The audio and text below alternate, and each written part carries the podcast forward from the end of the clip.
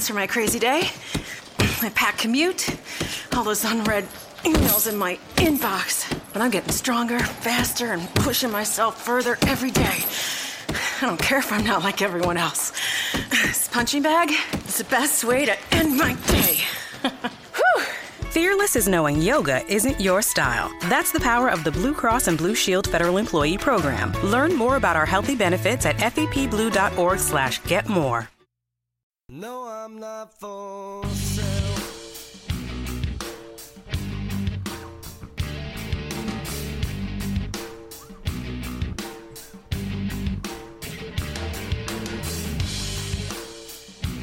You are Locked On Colts, your daily Indianapolis Colts podcast, part of the Locked On Podcast Network. Your team every day. Welcome back to Locked On Colts, ladies and gentlemen. I'm your host, Matt Danley. And tonight we are going to study a little bit about uh, a position that we haven't talked a ton about uh, through the offseason and such. I mean, we've we've hammered through the linebackers, uh, inside and uh, edge edge defenders. We've talked about cornerbacks, safeties, uh, running backs, just about anything, including offensive linemen. But one of the Colts' biggest needs this year uh, is uh, to have a, a all defining nose tackle to really anchor that uh, that front seven. And who else better than to bring in Charles McDonald to tell us a little bit more about him? Charles, thank you for joining me, man. Oh, thanks for having me on. I'm uh, I'm anxious for the draft to get here. You know, we've we've kind of been talking about the same players over and over again. I'm I, I'm ready to see where they end up now. Yeah, and I'm excited to have you on because this is, like I said uh, off air, this is a, a, group that I have not really, you know, been able, not been uh, smart enough or intelligent enough to really talk about these guys in depth. Mainly because a lot of them, I'm just not I'm just not up to date on a lot of these guys. I mean, there's so many interesting positions and so many interesting names uh, at other positions. It seems like I've kind of ignored this uh, for my listeners, so I've I've kind of felt it was necessary to get somebody on who knew what was going on with these guys and, and kind of tell us who is going to be uh, one of the the better uh, targets out of this group. Who could get we could get guys late and so on and so forth. So uh, we'll get this going right now. If you guys aren't following Charles, he is at Four Verts on Twitter. Yeah, like I said, he covers the defensive tackles for the BR NFL 1000 series. Uh, he also does work at the Falcoholic, so uh, and also the Setting Edge podcast. Fantastic. Oh yeah, I, I actually listen to that uh, every time you guys have one. always, always good. Uh, Thank you most definitely my favorite uh, episode was you know they're all good but my favorite was uh, Miko Grimes that oh. I'm a yeah that's, that's what everyone says. I'm a mailman I'm a mailman by day. So I'm walking around with my earbuds in and I just I couldn't help but crack up laughing. So I'm just assured that some of my customers thought I was crazy. But that was a fantastic episode. But uh, as we get into these guys who where where could we like realistically expect some of these nose tackles to kind of come off the board and and I guess let's let's preface that a little bit with who would be like your top 3 at the position. You know, it, it's kind of weird because well last year you know, we had the big names with uh you know Sheldon Rankins and Kenny Clark and Vernon Butler and Robert Nkemdiche, Javon Hargrave, like the list goes on and on and on. But this year it, it's the, the talent isn't quite as deep there. But I do think there are some guys to have be had on day two. So if you're kind of looking just at nose tackle types, this class has a lot of guys that are, you know, like the the tweeners between defensive tackles and defensive ends. But I've kind of nailed or kind of circled out three, you know, quote unquote true nose tackles for this class: mm-hmm. Dalvin Tomlinson from Alabama, Eddie Vanderdoes from UCLA, and uh, D'Angelo Brown from Louisville. And you know, they're all a little bit different. You know, Dalvin Tomlinson is your you know prototypical just I'm going to sit here and eat up these blockers so the linebackers can go mm-hmm. and and uh, make plays in the run. Vanderdoes is a little bit different because he you know stylistically he tries to get upfield a little bit more than some of these other nose tackles do, and he does have the explosion to do it. He tested pretty well the combine in the ten yard split and the broad jump, so mm-hmm. you know, he does have the athletic ability to do that. But I, I I think like at the Senior Bowl, at least I saw that when he decides he just wants to blow up a blocker, no one can really stop him. But he he tries to play a little bit of a finesse game too much. So if you can kind of get him to say, "Look, dude, like you're a nose tackle, not a defensive end or a three technique," I think that that could be that could be a, a, a really good high upside draft pick. And D'Angelo Brown, you know, he kind of fits the mold of you know, we see like these uh, teams kind of switching to smaller nose tackles, like you know Seattle and Atlanta and Jacksonville, and uh, even the Texans a little bit a few years ago when they had. Uh, I'm blanking on his name. Oh, Earl Mitchell, who just hmm. signed with the 49ers. And D'Angelo Brown, you know, he's he's around that size. He's a little bit shorter, squattier. He's not that explosive, but he's really, really strong at the point of attack. And and you know, we, we see teams like Texans that are in your division who use a lot of outside zone plays, and even Jacksonville has incorporated that into their scheme. So if you can have a nose tackle that can, you know, move laterally and defend those runs, that's that's always a plus. But he's never going to be like a star pass rush or anything like that. Yeah, and see, and then the Colts have uh, T.Y. McGill, which I'm sure that a lot of people outside of Indianapolis aren't necessarily familiar with, and he's not a, a true nose, but he he kind of has you know with David Parry in there, and and he's just not. David he just he he's just- terrible. Yes, I mean he just doesn't do it, you know. But T.Y. McGill probably could size wise, and the fact that you know, like you spoke about with uh, Vanderdoes, he has that athletic ability. It's despite how big he is to get himself into the backfield and disrupt plays, uh, whether pass or run.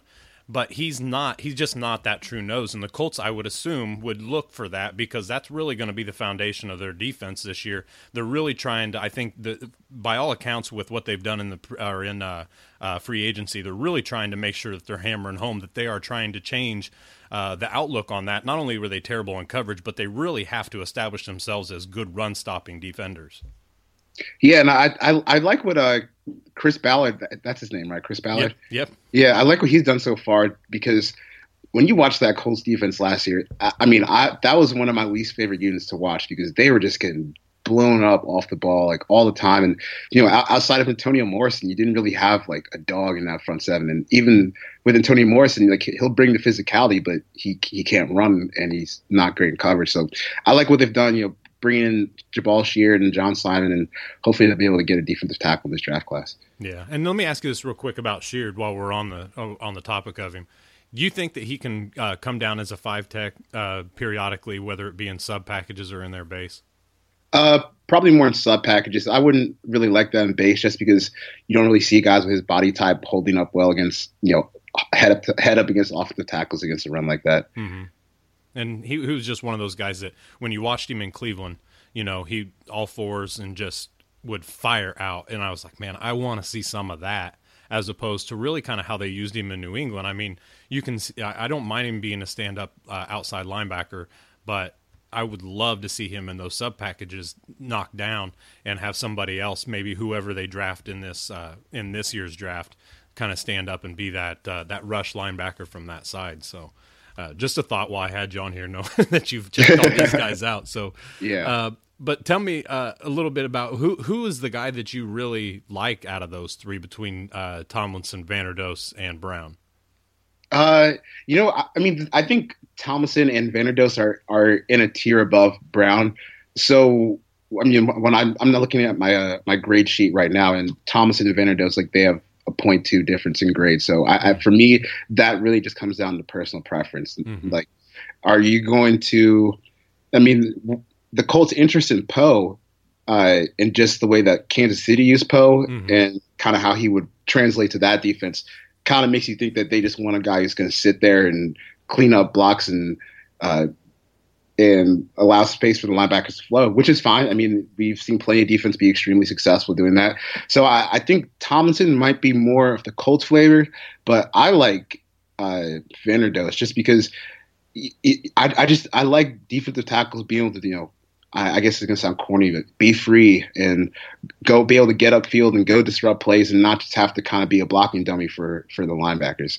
So I mean, I think for the Colts, Dalvin Tomlinson probably fits their quote unquote prototype better just based on what they wanted to see from Poe. But I think Vander, Eddie, Eddie Vanderdoes would be a great fit too. Yeah, and I'm kind of like you. I, I enjoy the you know uh, now his name's escaping me, but the last uh, nose that we got out of Alabama, he was similar to that too. wasn't getting in the backfield much at all. I can't believe that. Oh, Josh Chapman. Thank you, man. Totally blew over my head too.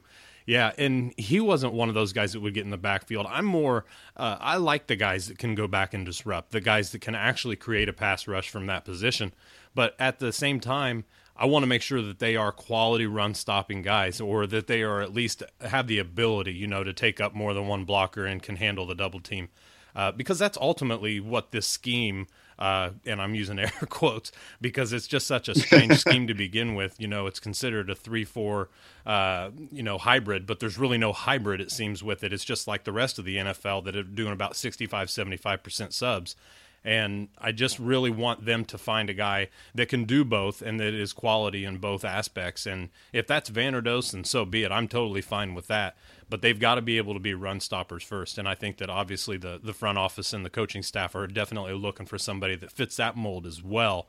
Um, when we go on to where are these guys kind of looking at as far as uh, on on like maybe your, your big board or, or where would you expect them to fall uh, in the draft, like maybe early second round or even second day, you say? Yeah, well, I, I think uh, Tomlinson and Vanderdoes, for, I think, you know, just from what I've seen on tape and, you know, just buzz from uh, like guys I've talked to, I think they're probably going to end up going around like the, the turn of the of round two and round three. So anywhere in like that 50 to 75 pick range is where I think those guys will probably come off. And then D'Angelo Brown's more of a day three guy. But, you know, I, I like Brown for what he gives you. You just kind of have to know that he's never going to be a great pass rusher. Mm. And, you know, what kind of interests me with Vanderdoes is, like you said, it, every team is just, they're playing nickel. Like, I'm a Falcons fan, so I know that they played, you know, 65% nickel last year. Mm-hmm. Uh, so if you can get a guy who's who who can stop the run and nickel and still not be a complete liability on passing downs. That's why that's where I think Vanderdoes may be a little bit of a better fit for the Colts, mm. just because he's he's a better pass rusher than Tomlinson. But Tomlinson does give you a little bit better run defense on you know a more consistent down to down basis. Yeah, and they really have to be the, the, the Colts defense. This front seven just absolutely has to completely change uh, the the way that they're viewed. They have to become a meaner defense. And this front seven's been so weak, kind of like you said, that there's not very many dogs on this team. And you know, it, for that matter, it was nice that Morrison was such a thumper, except for the fact that he, you know, had like the, I mean, he just could not pay attention. It seemed like long enough to to be in the game any more than on running downs. You put him in. Not only was he bad in coverage, but he couldn't. He didn't know who his guy was. He had no idea what his assignment was in some of those, and it, that started in camp. You could see it move forward. He had a few a little uh, stretch of some good games there where he seemed to play pretty well, but then it just kind of fell apart in the end of the year as well. So, I mean, the, the remaking of this front seven really starts with, I think, that front that front four or that front three, depending on you know where what uh, what package they're in. And is there another guy on here that maybe let's see the Colts and the Colts don't pick past uh, round five at this moment, uh, which I expect them to pick up another sixth or seventh round pick at some point and trade back at, at some point throughout the draft. Is there somebody that late in the draft that is going to at least uh, be more than a camp body? Uh, uh, not this year. I'm not really sure. Maybe a guy like Elijah Qualls from Washington, who's uh, you know he, he's like your your prototypical nose tackle that, that he, he's not going to give you anything pass rushing, but he can he can not be a liability versus the versus a run. Maybe he's a guy that you pick up on you know in the sixth or seventh round if you trade back in round 2 mm-hmm. and pick up another pick right there. But uh, this this class is not as as strong and as deep as last year. I think if you want a guy who's going to be a starter, you're going to have to take him in in round two probably. Hmm. That's and that's high for I, th- I think for the Colts, but the but then again, you know, if they see one of those guys that are uh, you know a, a difference maker in any way, shape, or form, then I think that you know I don't think that they would hesitate to to peel him off the board. That's for sure. When we get when you when you look at how bad that front seven was last year, yes, you're, you're, I mean, you're gonna have to reach. You, you might have to reach for a guy because you just can't go into this season with David Parry as your starting nose tackle. That I mean, that's that just can't be possible. Right. It's a scary thought because at the same time, when when not only myself but a lot of us want those flashy, uh, uh, big time difference making pass rushers on the edges. Um, at the same time, this is you know it, and kind of like what you know i was talking to george bremer last night on the show, and we were talking about how he's going to approach, how Ballard should approach the draft. As far as you know, when he was in free agency, he approached it as grabbing those foundational guys like Simon and Sheard, and just some other depth guys. You know, basically to see if they can show out. But we want the, we want the edge guys, and we want the the flashy guys, but getting a nose tackle who can actually do it all as far as playing against the run and you know creating a little havoc in the backfield is something that like you said you're going to absolutely have to do at some point if you really want this defense to turn the corner. Yeah and like there aren't that many guys like that in this class and it, it, it's just kind of hard because when you it, the NFL they kind of value defensive tackles in a weird spot. You know, like I was big fans of uh, Javon Hargrave and Grady Jarrett the year that they came out, and Grady Jarrett was a fifth round pick and Hargrave was a third round pick, and like they're they're both studs. So mm-hmm. I, I think that I think that different maker difference makers can be had on the third day, or not the third day, but on the second day this year.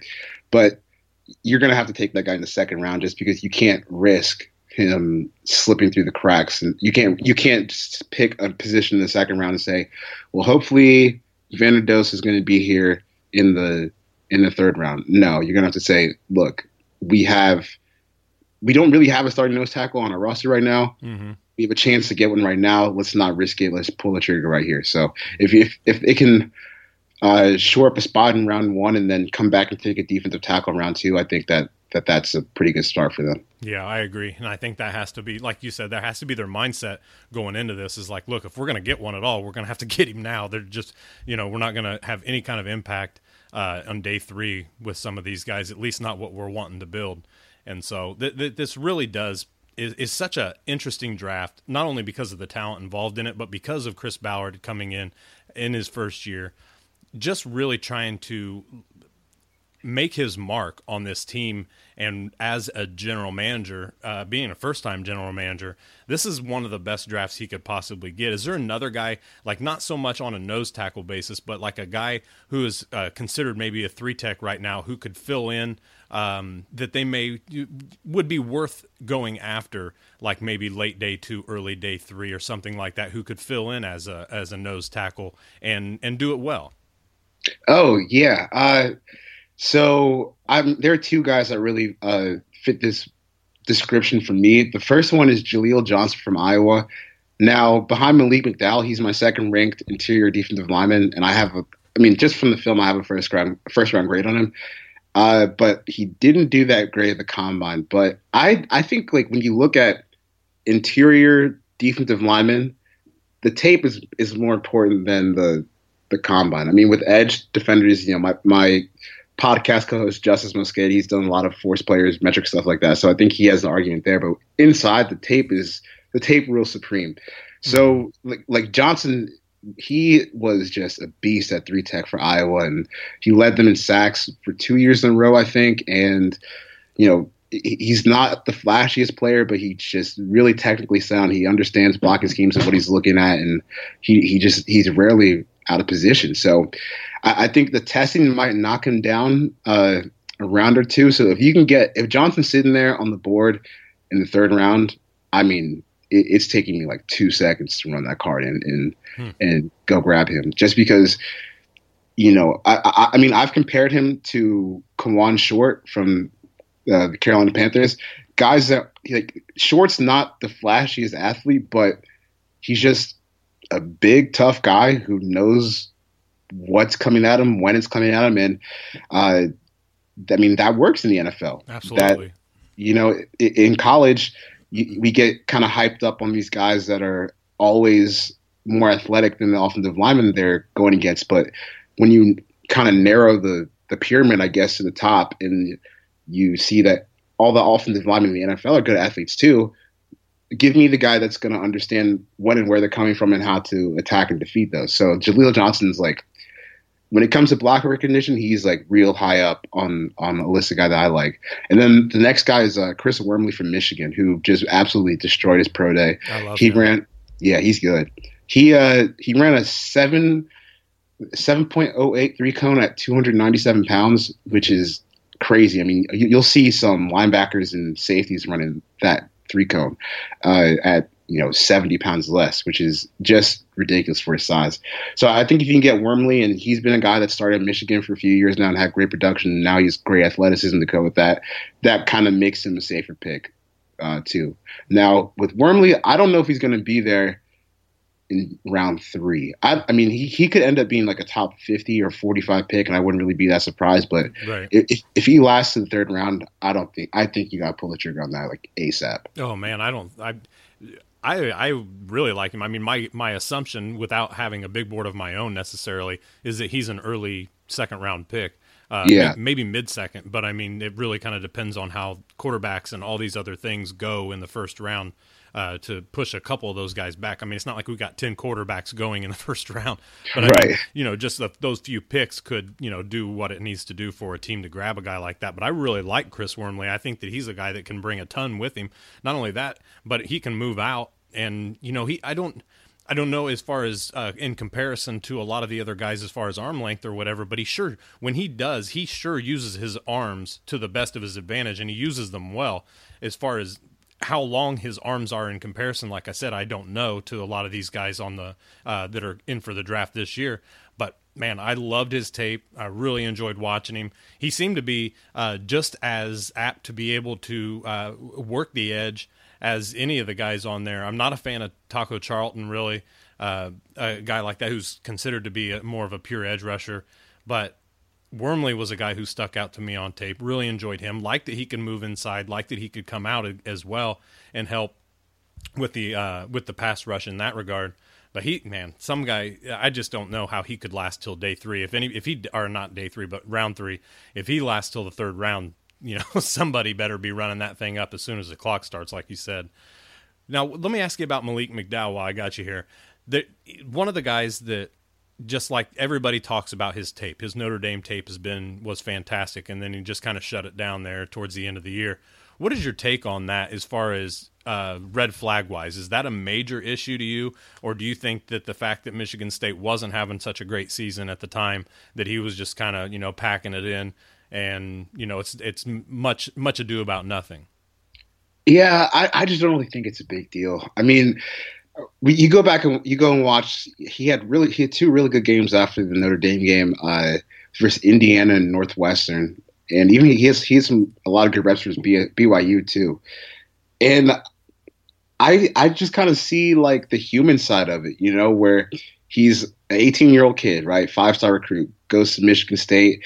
Uh, I think they were in the playoff that year against Alabama, right, mm-hmm. as a freshman. Yep. Then they come back next year and they're almost in there again, and his his junior year, he's a star with playing with three other three freshmen on the defensive line, and their team just sucks. Like I, I can I, I mean I, I don't know. I can see where a 20 year old kid who has never really faced any adversity on the football field like that might get a little bit disinterested. But like when you watch him play, it's crazy because he's not refined. Like he's not he's really not a refined player yet, but right he understands blocking schemes. Like I like with Jaleel Johnson. Like Jaleel Johnson is more refined with his his technique and his hands and his feet and stuff like that, but he doesn't have the the upside that McDowell does. Hmm. So if I can get a guy who who may not be the most refined with his technique, but he understands blocking schemes and he, he knows at least where to be.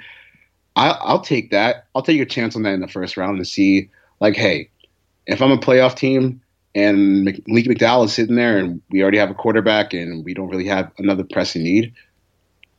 Pull the trigger. It, like you know, if I'm if I'm the Colts in the first round, I would not be opposed to pulling the trigger on Malik, on Malik McDowell if he's there because in the AFC South with Andrew Luck, you're you're you're right there being a playoff team every year, no matter what, pretty much. Right. Um. So yeah, I, I really love Malik McDowell. I think he's going to be an absolutely excellent pro. Uh, there, a lot of people have been comparing him to Nkemdiche, but I wrote about Nkemdiche last year. Nkemdiche was not on the same level, like mentally on the field, that McDowell was. Much, much more into uh, what he was doing as far as the scheme and so on, huh? Right. Yeah. Interesting. Now, I, now a lot of people were comparing him to like the Chris Jones factor, who he went to the uh, Chiefs in the second round last year and or was it last? Yeah, last year. Yeah, it was last season. And you know, is there much of a comparison as far as their their issues, their personal issues with that? I mean, there's a lot of talk about McDowell not being a good teammate. How does that kind of move uh, into the NFL as far as that goes? But I mean, you know, when it gets when you're in in college, a lot of these guys not only are they trying to be seen. I mean, this is the ultimate uh, point right now. This is uh, the zenith right here is getting to the point where you're considered to be uh, an NFL prospect. And I mean, a lot of these guys are, you know, uh, all about themselves and selfish. And I mean, that's just the way it goes. Is that is that anything different other, aside from his, you know, kind of shutting it down? I mean, is that anything? Would that bother you uh, uh at all? Uh, not really. I mean, I don't really. I I just feel like I don't really know enough as an outsider outside of hearsay with uh with character concerns. McDowell's so weird because you know he never got like he he never got arrested or anything. It's just kind of what we hear from the from whispers from Michigan State, and right. I don't know. I just I don't really I don't really factor that too much into my valuations honestly, unless you know we have like an arrest record or like a warrant or something like that. Yeah, it is really weird too because there's never really been like any concrete uh, reasons or explanations for why somebody's saying it. There's always so and so says this about him, but there's really like, okay, can you give me an example? And there really is never any given. Yeah, it's just kind of he, he kind of disappeared from the uh, from the uh, rotation towards the end of the year, which is always an eye opener because he was very easily their best defensive player. So it, it, I, I think I think in the right situation, he's going to be an absolute stud. Like. Mm-hmm if, if I, I, would I don't know like if I'm I, I have him in my top five personally, but you know if I'm San Francisco and I'm I need a culture change, I don't know if that's the guy I want to bring in at number two. But if he's falling down the board and I'm a playoff team and we already have a solid thing going here, I'm I'm pulling the trigger easy. Yeah, and it's always a good thing when you've got a, an existing leadership uh, core in, any NFL team and that's something the Colts really don't have. I would say right now they've gotten a lot of the, uh, rid of a lot of their leadership. Um, guys like D'Qwell and even Walden. I mean, a couple guys who you wouldn't think that were real popular uh, with teammates or were actually fantastic locker room uh, guys. And so a lot of their, you know, and Mike Adams, you know, he was an, another guy. Uh, and you know Robert Mathis. I mean, the list goes on and on. A lot of their defensive leadership has been gone. So this might be uh, I don't know. Like you said, what what is it? We don't know. Uh, a lot of the guys that are uh, scouting these guys, and a lot of the coaches and GMs know a ton more than we do, and probably a lot more than we'll ever know about them until something pops up while they're in the league. So, but, yeah. Charles, thank you so much for joining me, man. It was excellent insight. Uh, like I said, something I had kind of not really gotten to my listeners uh, to this point, and I wanted to give them somebody who understood the position and could uh, could could school them a heck of a lot better than I could. So uh, definitely appreciate you stopping by, man. Give me some of your time. Make sure that you guys are following him at Forverts on Twitter. Uh, like I said, he covers the defensive tackles for Bleacher Report, their uh, their BRN uh, 1000 series. Catch him at the Falcoholic as well, doing film and NFL draft work there. And also make sure you guys are subscribing to the Setting the Edge podcast. Him and uh, Mosqueda really do a fantastic job. It's a lot of fun to listen to.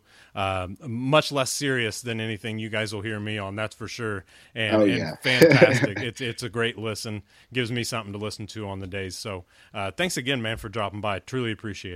All right, thanks for having me. Absolutely. Thank you guys for listening and make sure that you guys are getting ratings and reviews there on iTunes. Thank you guys for everything. Make sure you guys are hitting that call in number 574 516 2881.